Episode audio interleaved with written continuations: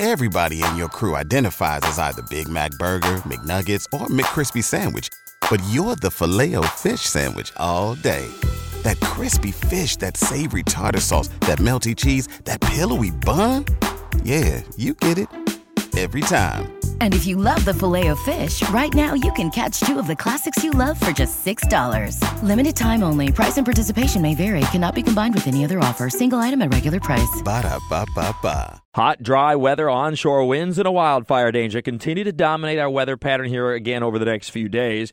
Today, sunshine will push temperatures inland into the low 90s, but we've had a very persistent onshore east wind, and it's made the beaches really quite pleasant. It'll manage to get into the 80s, but then drop into the 70s to low 80s by very late in the afternoon with that nice wind off the Atlantic. All the while, inland areas west of Interstate 95 will still be in the 90s, and unfortunately, we stayed dry. We had some several new wildfires break out, mainly south of Jacksonville Tuesday. We also had some hints of the smoke plume near the West Mims fire uh, on Tuesday, which had settled down, of course, Sunday and Monday after the heavy rain that occurred uh, earlier in the weekend.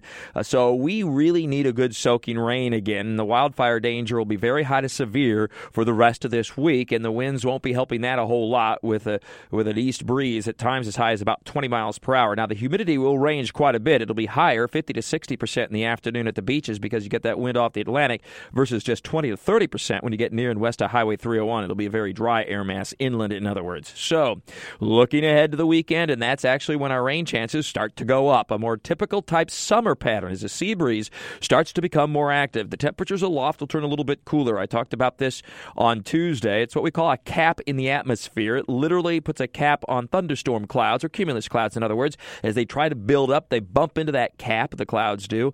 It's a layer of warm air, and it just doesn't allow for much more vertical development in the cumulus cloud, therefore you can't make rain.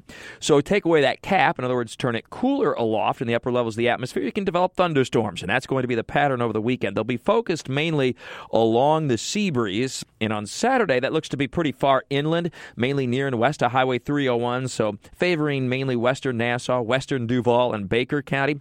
And then by uh, Sunday, at least a few of those storms should make it to the Interstate 95 corridor. So uh, some beneficial rains for some spots. It won't be necessarily widespread, but they will likely be quite heavy. There'll also be some lightning, which will raise a concern again for some more wildfires. But it is a little bit encouraging. Again, unfortunately, it will be timed out over your weekend. So for weekend plans, certainly not a washout.